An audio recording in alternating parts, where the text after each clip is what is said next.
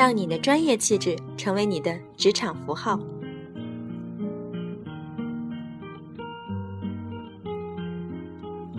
专业气质这东西就像是健康一样，只有失去时才变得比较明显。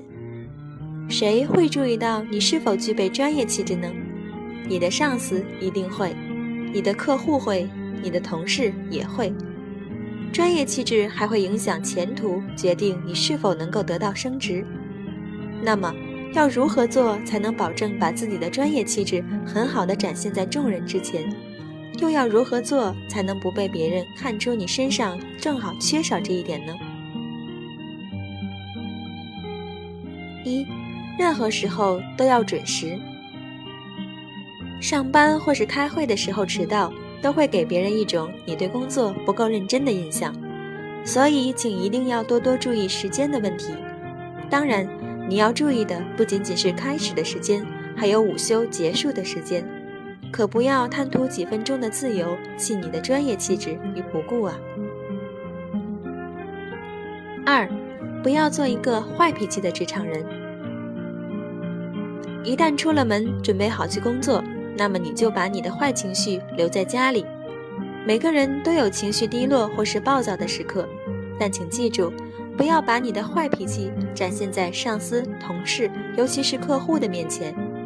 如果是因为工作的原因才变得脾气暴躁，那么也许你应该考虑一下换个工作了。如果换工作不太现实，那么你就要努力改善当前的状况，直到适应了为止。三，穿着适当的衣服。很多公司对员工的穿着都没有硬性的规定，更不会要求员工一定要穿职业套装。无论你是否需要穿着套装上班，还是可以穿得更休闲一些的服装，你的外表一定要整洁。要知道，一件有了褶子的裙子绝对不会比牛仔裤更合适。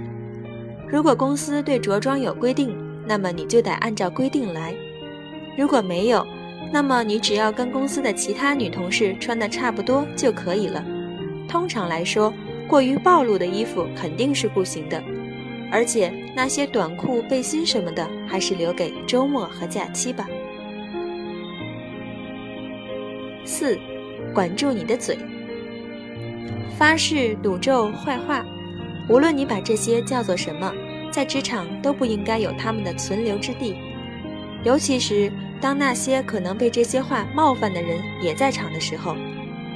要知道，管不住自己的嘴的人，往往只会让别人觉得他词汇量十分有限。五，尽可能地帮助你的同事。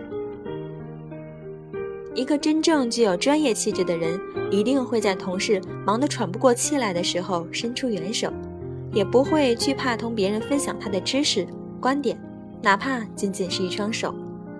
一个人的成功会在他工作的团队中的每个人身上反映出来。六，不要传播流言蜚语。也许你会禁不住诱惑，跟身边工作隔断的同事分享你听说的他或者是他可能要被解雇了的消息。可是你知道吗？你传闲话的样子就像是一个十几岁的中学生。如果你有什么非说不可的八卦的话，找那些跟你的工作完全没有关系的人说说吧。你的父母、姐妹、闺蜜都是不错的选择。七，保持积极乐观的态度。在工作中总是一副悲观失望的样子的人，会让身边的每个人都陷入低谷。而你的上司显然也不愿意看到自己手下的士气一片低迷的景象。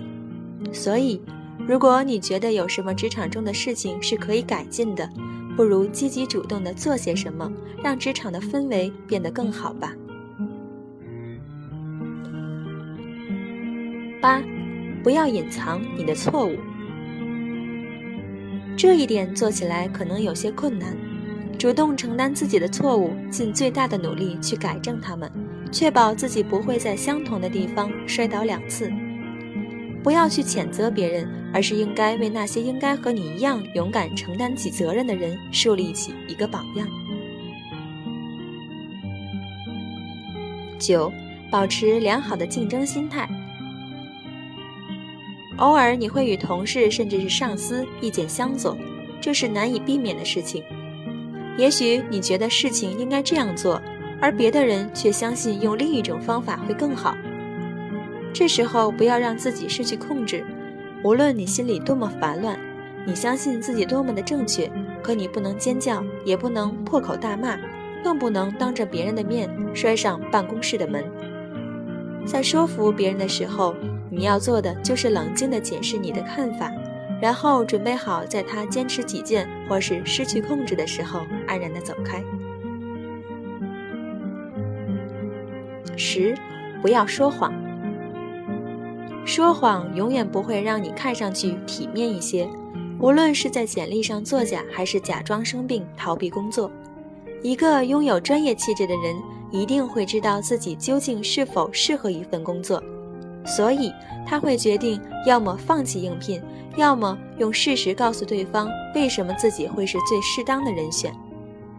至于假装生病请假这种事情，专业的你一定会在需要休息的时候请个事假或是休个年假吧。